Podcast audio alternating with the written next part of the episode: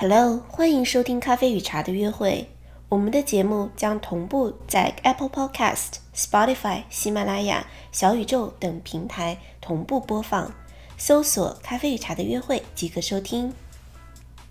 Hello， 大家好，欢迎来到新一期的咖啡与茶的约会，我是 Effie。Hello， 大家好，我是 Lincoln。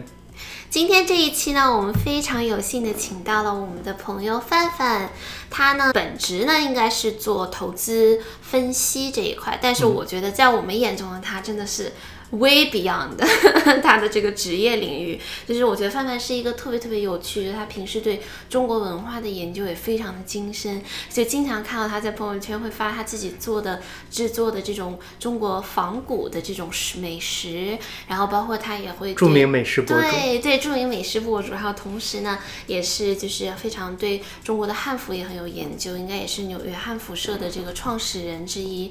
所以我觉得今后我们可能跟他能聊的话题特别特别多。但是今天呢我们聚在一起其实是想要聊一聊我们最近都看过的一部影片。那在介绍这部影片之前，我们先请范范来就是说两句。大家好，我是范范，然后今天非常荣幸能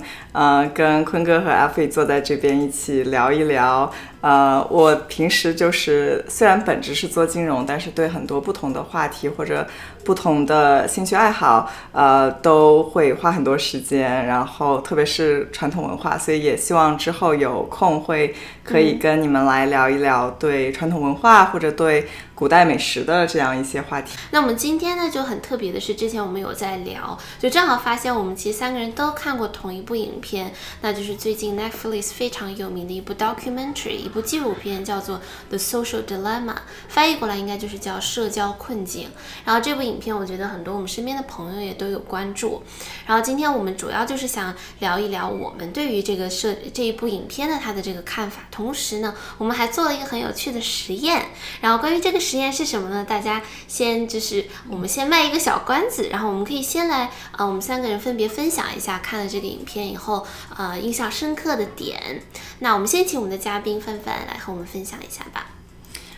好的，就是我当时看这个片子最初的时候，我并没有觉得这个片子会能给我提供到特别多的新的信息，因为我觉得平时不管从新闻啊，还是从就是朋友之间，其实我们大家都会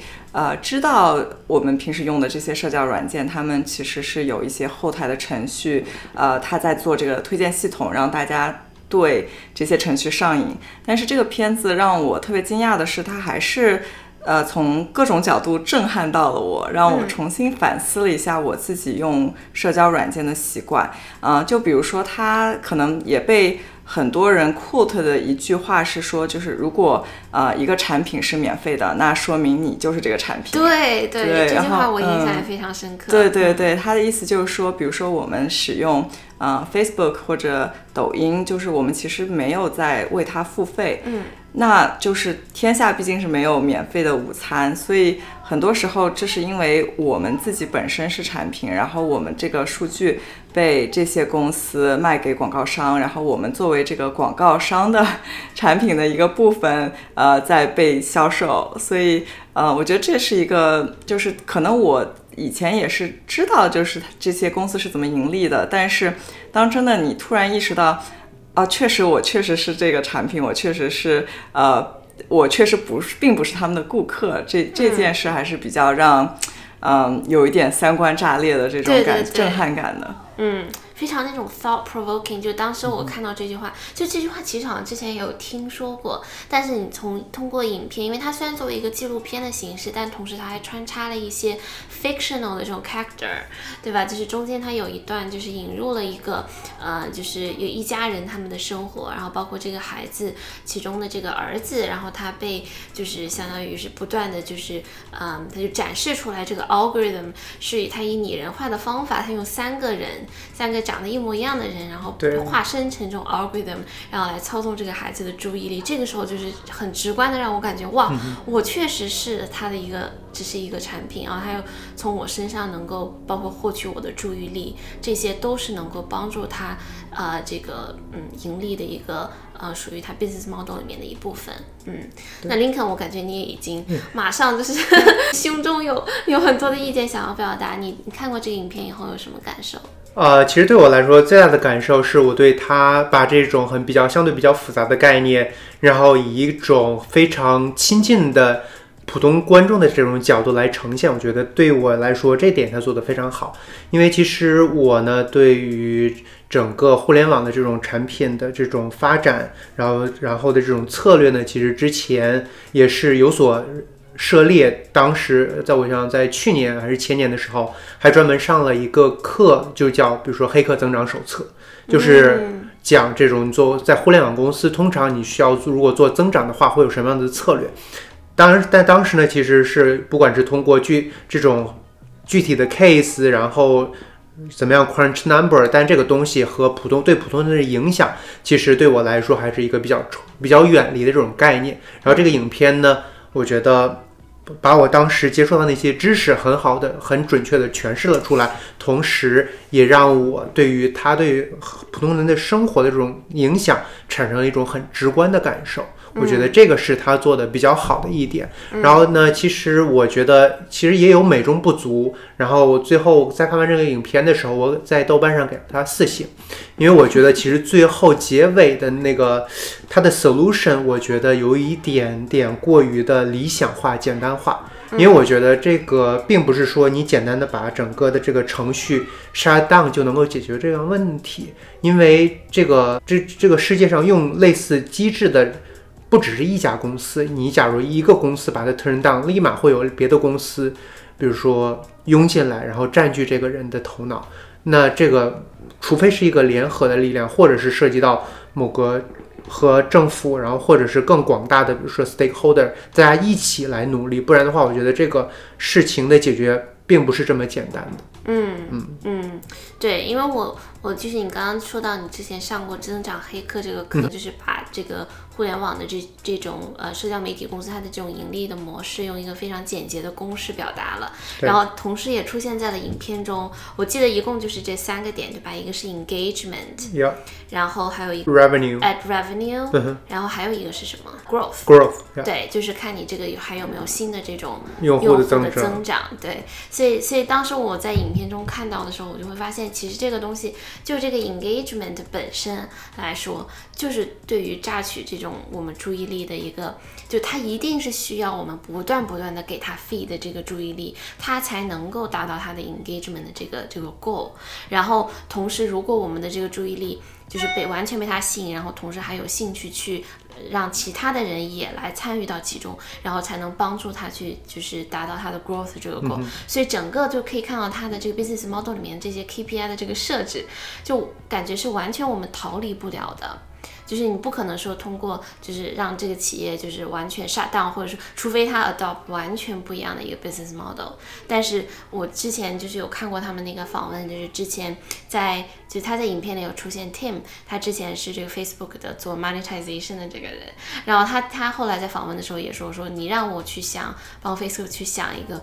不靠这个 ad revenue， 不靠这个注意力经济来盈利的模式，我没有办法想到。而且如果一旦要换一个模式的话，可能会股票市值蒸发上1000亿都有很有可能。然后我自己的这个对他印象最深刻的一个 quote， 我先把他的原文说一下哈，就是他说 ：“We curate our lives around this perceived sense of perfection. We conflate it with value or truth, and which is a fake popularity.” 就是我就觉得他这句话说的就是让我觉得，我记得这个人好像他本人也是 Facebook 的一个高管， Facebook 前那个增长的那个 VP 好像对 VP of Growth。 然后他当时就是因为这句话很震撼我，是因为我之前也是很成瘾，就是不管是 Instagram 还是微信朋友圈，就很愿意去发一些这种图片。然后有的时候我如果今天出去玩，我要是拍了照片我没有发，我会一直在心里面，然后发了以后我还在我心里面，我就很想去看谁有谁点赞了，然后有谁留言了，就然后我会，如果有人点赞有人留言，我会把它会当做一个对我的一个 validation， 我会觉得哇 I'm so validated by all of these likes。 但其实影片它也有说明，就是说其实我们的大脑并没有进化到这种每5分钟就是 dosed with a sense of approval， 就我们大脑其实我们并不知道这种 popularity， 就是 we don't know what to do with it other than it feels good。 所以它就像一个 drug 一样，就你不断的去 take， 然后你就不断的陷入这个循环里面。所以对我来说相当于是一个警示。对，我有印象，就是这段他说我们是或多或少被这些程序给 program 了，然后我们需要去overwrite it， 就是我们要就是把这个程序给重新洗掉这种感觉。但是我也同意坤哥，就是他这个片他只是就是给了大家一个很大的警告，但是并没有想出一个好的解决方案，甚至就是他说到的这个给社会啊给世界带来的很多问题，比如说今年美国大选，然后他就讲到了这个科技它会使人类变得更加分裂，因为大家每天接受的信息可能都是跟自己一样的人会喜欢看的东西，然后大家越来越认同比较极端的这种观念，就是这些东西我觉得这个片其实都没有给出一个解决方案，甚至是让人看了会有一点觉得悲观，因为就觉得这个是一个不可逆的一个现实。 对，我非常同意。我记得我当时看完以后就疯狂的想，就我记得他因为片尾他有提到一个建议，就是说下一次你到网上比如说 YouTube 上面他给你推荐的东西你就不要点，你一定要就是 every time 你就要知道自己想要什么。然后我尝试想去做，然后就失败了，因为他推荐的实在是太好了我觉得就我只要 OK， 我第一次可能说我想要去查一个比如说中美关系这么一个讲座，然后他之后他就给我推荐各种不同类型的，我没有办法，我就真的很想去看。然后我也明白，就我越看我可能就是越进入到这种 affirmation 这种确定或者说巩固自己的这种既有的认知。但我觉得哇，那个对我的这种 dopamine 的这种 hit 就真的就像一个 drug 一样，我离不开它。但我觉得这个比如说推荐的这种，我觉得它走的有点太极端了，因为我觉得这个相当于它是一个很好的，它既有可以它是一个双刃剑。那因为我们对于我们至少我通过 YouTube 其实有的时候要搜索很多比如说技术上的处理问题，有的时候可能我搜索的这个不是很准确，但是呢很好的推荐其实在它那个 recommend 那个 list 里边，那这样子的话我觉得它能给我很好的反馈。我觉得它那个更多的适用于假如说你一直看 YouTube 然后停不下来，然后你也不知道你要想看什么或者怎么样，我觉得那个可能是一个更好的策略。那你直接就很简单的一刀切，你就直接杀掉。回到影片本身，我就很好奇，就是你在看的时候就是有没有那种就是觉得说哎，好像这个事情也没有那么说的那么严重，因为它里面就是比如说他那个小男孩的那个例子，他最后是相当于受到这种 political 就是政治方面这种比较走极端，就有点像之前我们好像也有听过这种颜色革命吧，就是类似这种就是年轻的孩子比较容易被洗脑。但是我当时我就会觉得哎，对于我来说，我觉得我这个 critical thinking 啊，这种批判式思维也应该能让我分得清什么内容是这种 propaganda， 什么内容是故意让我觉得这种很 feel 这种 sensational， 让我觉得我好像不得不去做什么事情。然后我会觉得说我还蛮相信自己的这种能力的，虽然我理解说 OK 那这个东西对于下一代人来说，对于小孩子来说可能会有很大的这种伤害。对，我觉得就是对我们这个群体来说，我觉得我们还有一个信息接收方面的优势，就是我们同时在接收中文媒体和英文媒体，然后就等于说我们每天其实看的新闻，其实至少它都代表了两个不同的群体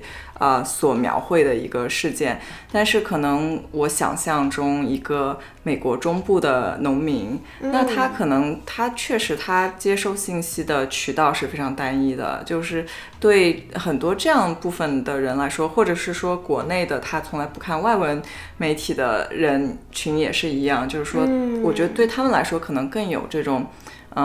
信息渠道局限的这种忧虑。Risk, 对、但是我觉得就是我看了这个片子以后，我觉得就是它能给大家一个思考，就是一个启发。可能确实我们没有办法做到说一刀切，就是都不用了，或者是都不看它给我推荐的这个东西，但是可能我会更加去注意自己平时的一些行为。对，所以我就觉得跟两位做的这个小的实验也是非常有意思的。对对对，那既然提到了这个实验，我们就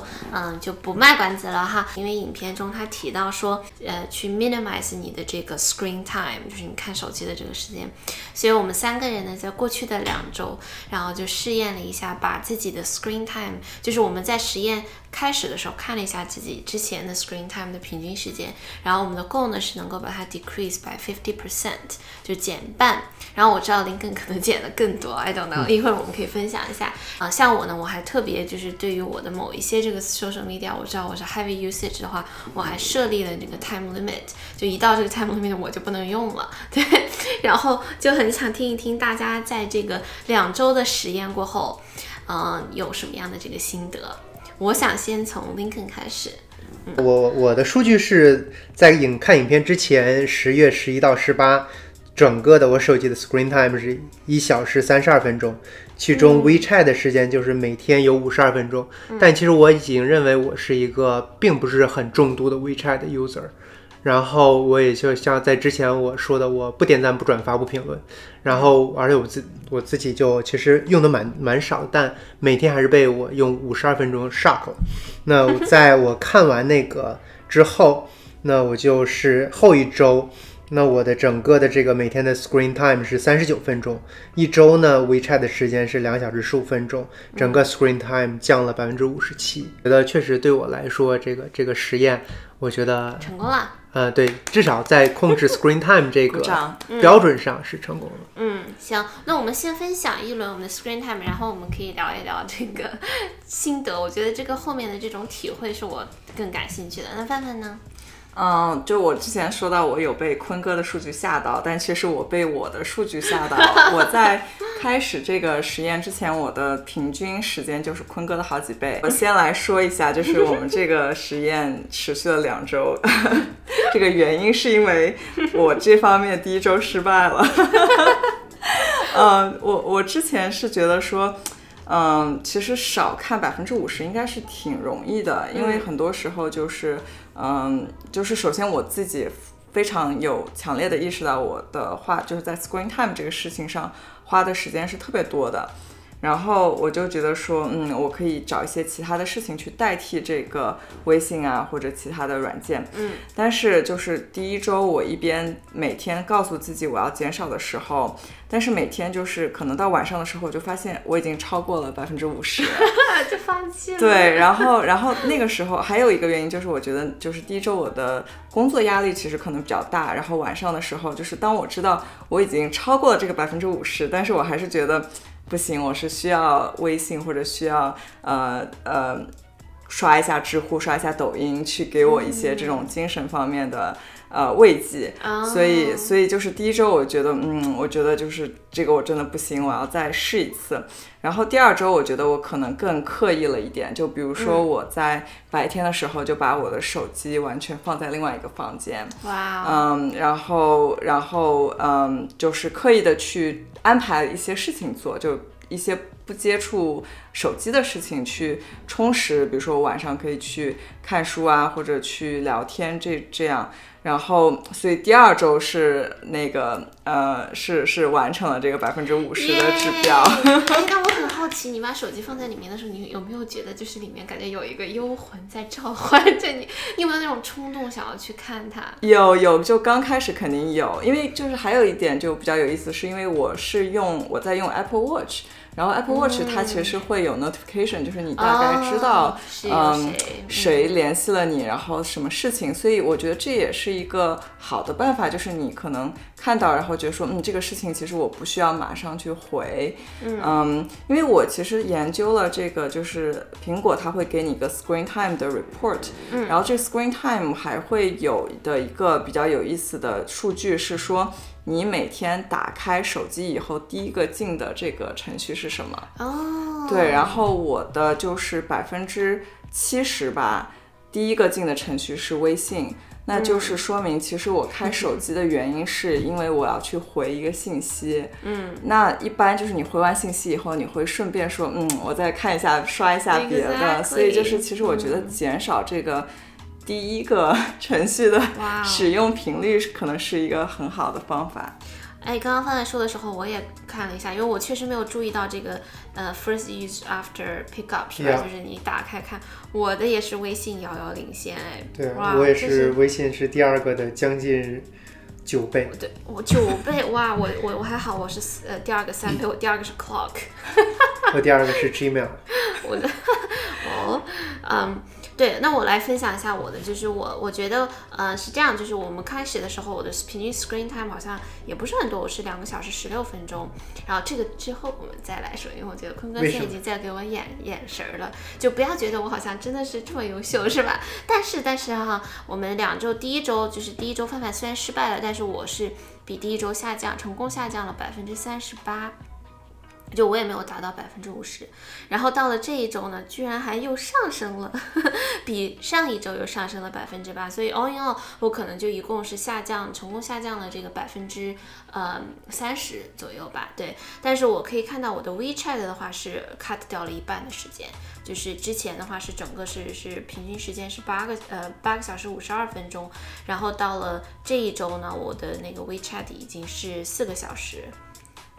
actually 这周是3小时4分钟，耶，成功。但是其实这里面呢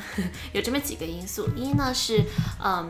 就是我上周这个手机本身就不太好用，我的 WeChat 总是会闪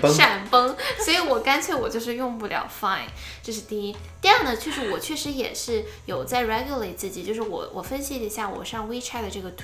动机是我很想看一些文章。对，就是一是我自己订阅的文章想看，有的时候我喜欢到那个看一看那个地方去看一下别人都看了什么文章，然后后来我就发现我可以把这些文章迅速的在浏览了之后，我把有意思的这个文章我就直接发到我的邮件里面，所以我就变成是在我的这个 laptop 上面看文章。然后呢，我觉得坤哥这个时候又开始默默的微笑了，他会觉得说你这个 screen time 绝对不止1小时35分钟好吗？就是因为我后来用了 iPad， 我后来就是因为我很喜欢在 YouTube 上面看一些这种时政的评论啊，然后我就开始用 iPad， 然后后来我就发现我 iPad 上也可以登录微信，所以我后来就发生的一件事情就是，就相当于是我 cheat 了，就是我手机我是真的就完全不用了，但是我 iPad 上可以操纵所有的事情，所以我 iPad 上真正的 screen time 平均应该是8小时，所以对于我来说这个实验可能是失败了，但是呢，我是觉得。就是比如说我 select article 然后 send 给我自己去在邮箱里面去看的话，这个对我来说是一件好事情，因为这样子也让我的视力就会更有这种对，然后也不会就是 allure， 就是感觉好像我看完一个 title 我还想看另外一个文章，对。但是 anyway 我觉得我可能是在这个我们3个人里面做的最不好的一个，对。但有一个影响因素就是你这2周拔牙了，对，所以你需要看这些文章来缓解一下这个拔牙带来的疼痛，可以这么说，可以理解，可以这么说。那我觉得我下一周应该还会要这个再努力一下，对。不过我觉得话说回来，其实这一点就让我联想到了一点，就是大家觉得有可能吗？就是说这个实验我们做了2周，对吧？那你觉得这个有没有可能我们将来会沿着这个路线，就是你有没有或者说有没有信心真的会越来越少的依赖这个 screen time？ 我觉得从我个人角度来说，我是很希望自己能持续这个习惯，或者持续这个自主意识，就是说我真的不能花太多时间。因为这个苹果的 screen time 其实是很早就出的一个功能嘛，但是我其实很长一段时间，因为我知道自己的数据非常可怕，所以我刻意的去避免看它。然后你不看的时候，当你没有意识到就是这个数字是多么可怕的时候，你可能也不会做特别大的修改。但是就是之前跟两位也聊到，就是我当时看了这个纪录片的同时，还看了一本书，就这本书是法国的一个人类学家写的，叫《生命中的盐》。这个作者他把生活中很多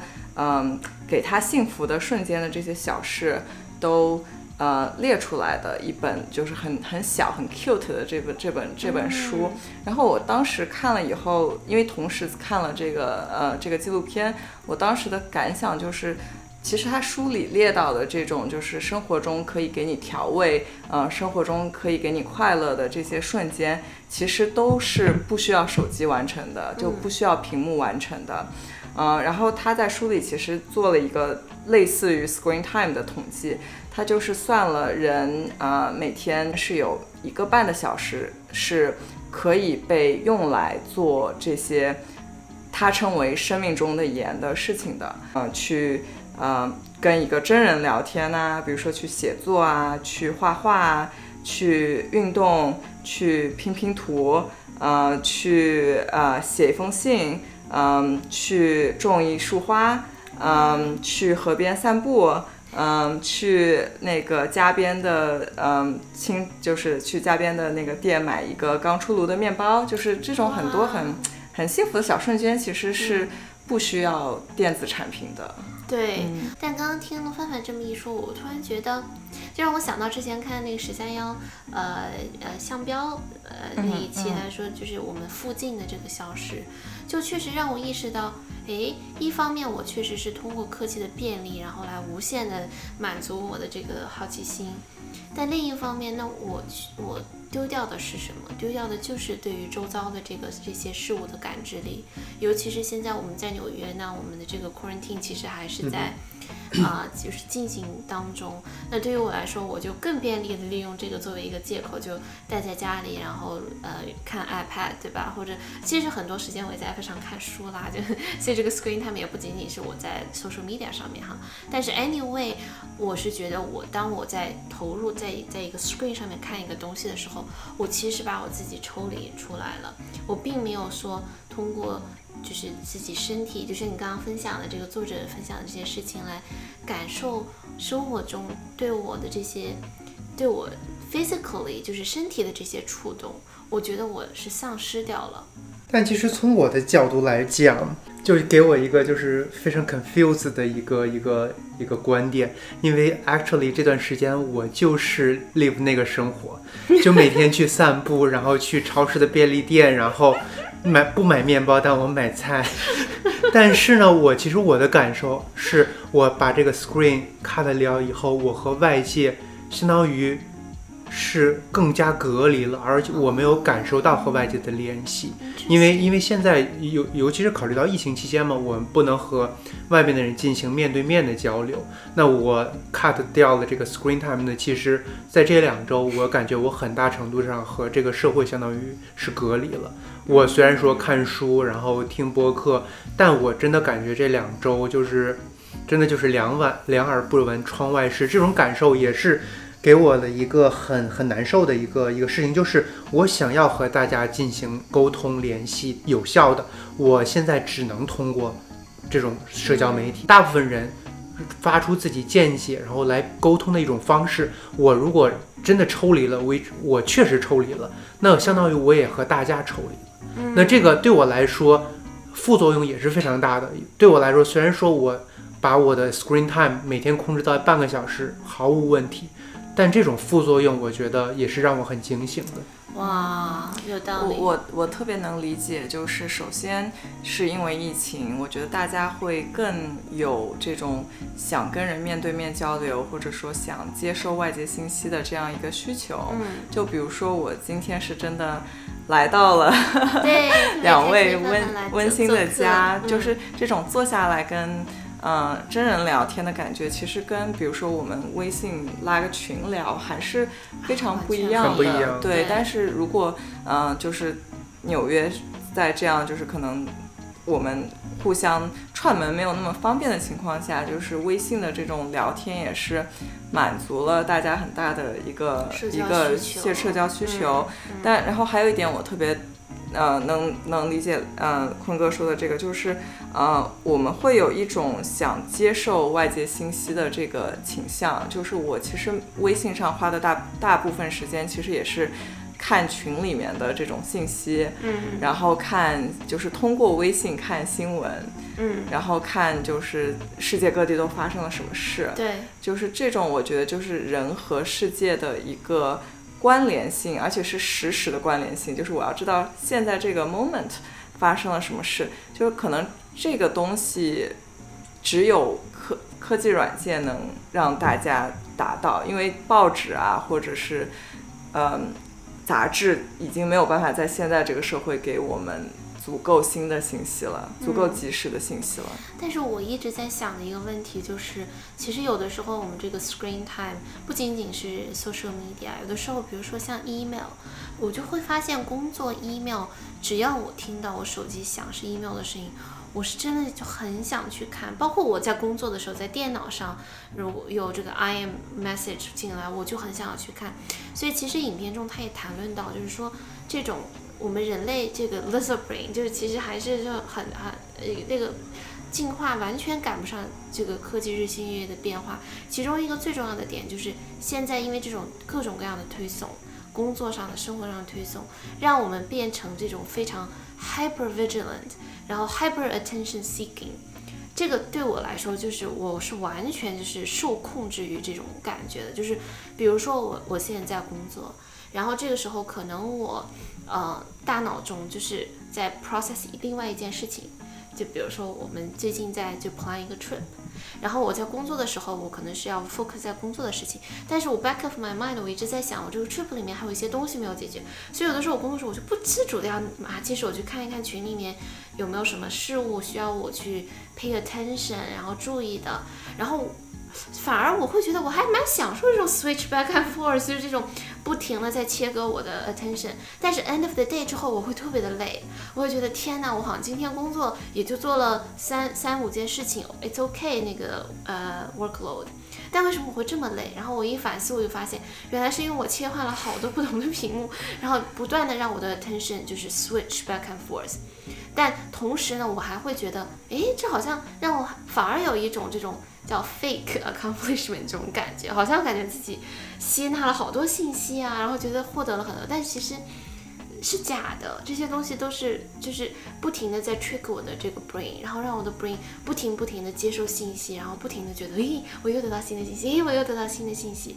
这种很可怕。我觉得像这种发展下去也有可能会对我的大脑造成不可逆转的这种变化，让我越来越 crave 这种新的信息。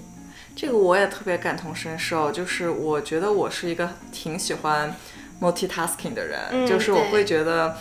如果我同时完成了好几件事我特别有成就感，然后我觉得我是时间的主人exactly。 但是确实像你说的，就是我能明显的感觉到自己的 attention span 现在非常短。就是你如果让我看一本书，我可能就是看10分钟，我会需要隔2分钟去看一下手机，然后再10分钟，就是我的 attention span 现在可能只有10分钟。然后你让我想到就是我就最近一段时间，朋友圈很多人在看这个 Social Dilemma 这个片，然后有一个朋友他就说我在看的时候我就给自己定了一个目标，就是我在看这个片的这一个多小时我不能用手机。哇、wow. 然后就是你想连这个都是一个需要给自己要有一个很大的决心才能做的事情，就是我们现代人的这个注意力真的是非常短了。对，哇，真的是这样。我觉得有的时候你到了朋友圈上面，我觉得有的时候就看大家就有点像逛，我觉得以前那种 social 的方式可能就是逛菜市场来获得这种信息，我觉得现在的这个朋友圈也变成这样。就其实这种虽然这个 format 变了，但是人的需求是没有变的。就有的时候我觉得你像你说的，我看书也是，我会给自己定闹钟20分钟我就得 focus， 不然的话这中间我一定会想要去看，就好像相当于是我们没什么事就想要出去溜一溜听一听，就感觉好像耳听六路眼观八方，有一种这种虚假的获得信息的这种成就感。对，而且我觉得刚才我们其实是讨论了信息的接收，还有一点就是我觉得对这个现在的这种 social media 而且信息爆炸其实对于我们自己的这种信息的产生也是有一个很大的影响。因为虽然我是把这种 screen time 卡掉了，其实我每天花很多时间去听这种 podcast， 然后我其实听了一段时间以后，最近有一个真实的反思，就是我听了这么多，他们都是很好的 podcast， 然后就是很多是这种学者型，然后讲美国政治啊、历史啊，很多也是比如说是自然科学，然后讲比如说引力场啊，然后引力波啊、相对论这种东西。那给我的意识就是我听了很多这种真的是纯干货。但是呢，他就是一直在听。对我来说呢，当我就是看到一个新的 channel， 我就想把它听完。但是就在我当中，我听了这么多，我自己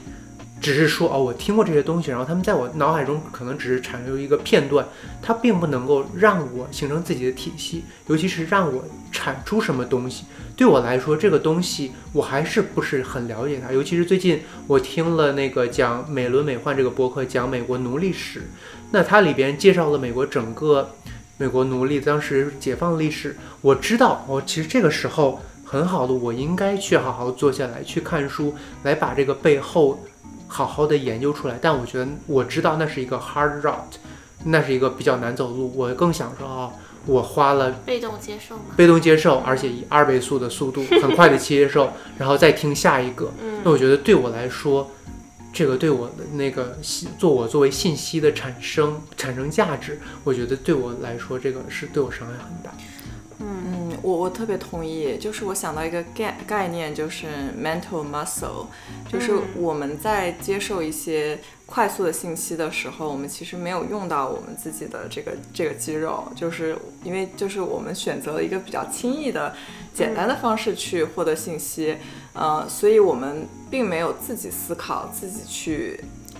处理这个信息的这个过程。甚至我最近其实我发现我自己有一个很不好的习惯，就是我最近想了解一个事情的时候，可能以往我会是去查 Wikipedia， 或者说去看很多网页，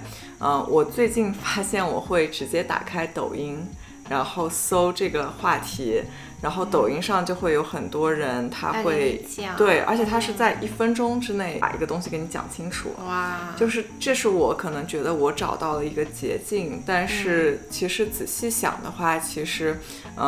就是首先这个信息我没有去认真的核实过，就这个信息可能并不是对的。然后第二就是我没有运动到我自己的这个 mental muscle。 Yeah， 对。那其实我觉得我们今天也聊了还蛮多的。最后我还很好奇想问问大家，就是因为刚刚听起来好像大家每个人都有自己 prefer 的这个 format 去接收信息，有的人是通过 Facebook， 然后你像范范还有坤哥，你们是喜欢 podcast， 或者像我是通过看各种这种讲座、这种访谈、这种 video， 然后或者是看这种电子书。但是 either way， 我觉得我们这一代比较幸运的就是我们在成长过程中没有 social media 的这种干预。对，就好歹我们也是摇摇摆摆中，青春的伤痛中也成长了，但是我觉得就很想，就是我就想到下一代，因为影片中他也提到了这个东西，它如果长此以往下去，它一定是不 sustainable 的，一定不可持续。那对于我们的未来，大家就如果去做一番畅想的话，你会希望你的这个你看到的这个未来是什么样子的，甚至说你会希望给你的后代营造一个什么样的这种环境，来对抗影片中他所论述的这种这个 social media 给我们带来的这种日趋极端化的影响。我觉得可能就是我会先从我自己做起吧，就是我觉得教育是言传身教，如果我是一个每天盯着手机看的母亲，那我觉得我的孩子也会是一个就是过多使用信息产品或者过多使用 screen time 的一个小孩。然后我同时也觉得可能未来这个趋势是不可逆的，我不觉得因为有这样的纪录片或者有更多人意识到这个事情，我们就能真的减少手机或者减少这种科技产品的使用率。所以我觉得我自己或者说我以后为下一代会想做的事，就是我会想去找一个给自己一个 to do list， 就这个 list 上面的事情都是不需要科技不需要手机可以完成的，就是有一些就是我有一个可能100件爱好，这些爱好都不需要科技和电子产品。当我可以给我的朋友或者我的家人展示说，其实如果没有这个不用手机，其实我也能获得娱乐，获得这种刺激感，获得幸福感，那我可能就能减少我对手机的这种依赖，或者让别人也能减少对手机的依赖。还有一个我觉得比较更 tricky 的问题就是这个片中提到的，就是对青少年可能他们在大脑还没有完整发育的时候，你就给他这种过度的信息依赖啊，或者说就是可能会让他们没有办法让他们建立一个健康的世界观。然后这个我也觉得是可能需要家人或者需要每个人去多做很多努力才能去改变的一个事情，它确实是一个很危险的很危险的一个 risk。 对，其实从我来讲，我觉得确实就像艾菲所说，我觉得我们这一代人是很幸运的，因为我们至少在大学毕业之前或者是上大学之前， social media 还没有那样子的影响到我们的这种成长，我们的更多的脑子里当中的 framework 知识的和这种见识的关于世界如何运行的，其实是通过这种课堂上的言传身教学到的。其实我觉得下一代呢，这个东西我觉得是很难逃避的。即使父母做了很大的努力，如果孩子真的毅力很大，但你很难就是保证小孩不会受周围的人的影响，因为你那样的你就会有可能比如说被同学嫌弃排挤。因为讲到大家，你就想嘛，如果你的小孩的同学之间互相点赞，小孩不点赞，我真的是感觉到我这种现在不点赞不转发不评论，那已经是因为我在成年了，我已经有这样的 luxury。 我是小学生，我早被暴揍的不行了。所以我觉得这种要改变，这种做出改变一定不能通过一个家庭一个小孩，一定是通过至少一个社群，比如说这个学校或者是这个社区。我对科技并不是说我很反感它，我是说你要怎样利用它，这个东西已经在这里了，你要逃脱它的影响不可能，你只能对它进行稍加改变。那可能这个社区大家一起建一个 limited version of， 比如说 Facebook， 然后那在这里边，那大家互相之间通过这个影片讲很多，比如说互相这种点赞，那可能是为了比如说外表啊，或者是言行。那大家比如说通过这个 algo 的设计机理，把这个东西转化成一个对青少年成长长期更有利的，那就是利用这种科技，然后一个社群来建立这种相当于这种 social bubble， 然后 social utopia， 对，然后把这个 bubble 保护这个小孩到成年18岁，我觉得这个可能是折中的一个办法。那就说不是因为你传了一个什么照片，你去了什么地方点赞，而是因为你做了什么一个行为，然后为你的这个 behavior 来对。那就比如说，就这个小孩，我听了这一期播客，然后我网上查了什么东西，然后这是我的分享，然后大家各种点赞啊，对吧？那这是一种形式，但这种形式听起来很容易实现，但具体怎么样实现呢？其实还是很tricky。其实现在我觉得我们工作中也会这样，工作中比如说你某一个Slack channel 里面，然后就是大家分享你做的这个事情，然后你看到的这个东西，然后你有什么样的一个好的想法，然后也会获得这种点赞，这种正向的反馈。嗯，对，我觉得其实是可以实践的一个方案。然后我的设想是，就是之前也是看其中的一位影片中，出镜很多的一位 Tristan， 就是他是 Center of Human Technology 的创始人。然后他在访谈中的时候就是提到过，就是说假设如果 Facebook 它现在的这个 feed 推 feed 的方式是不断的 affirm 你的这个你固有的这个想法。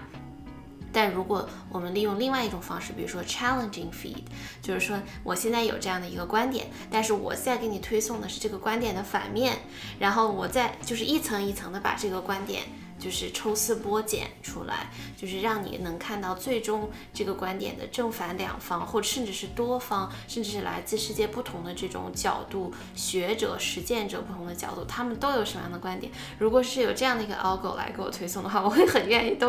都去看的。对，但我觉得其实至少对于这种方法，我觉得有点过于理想化了。我觉得在美国两端这么极化，更好的像中国的设置一个中国信访办，你比如说互相两方阵营互相给对方举报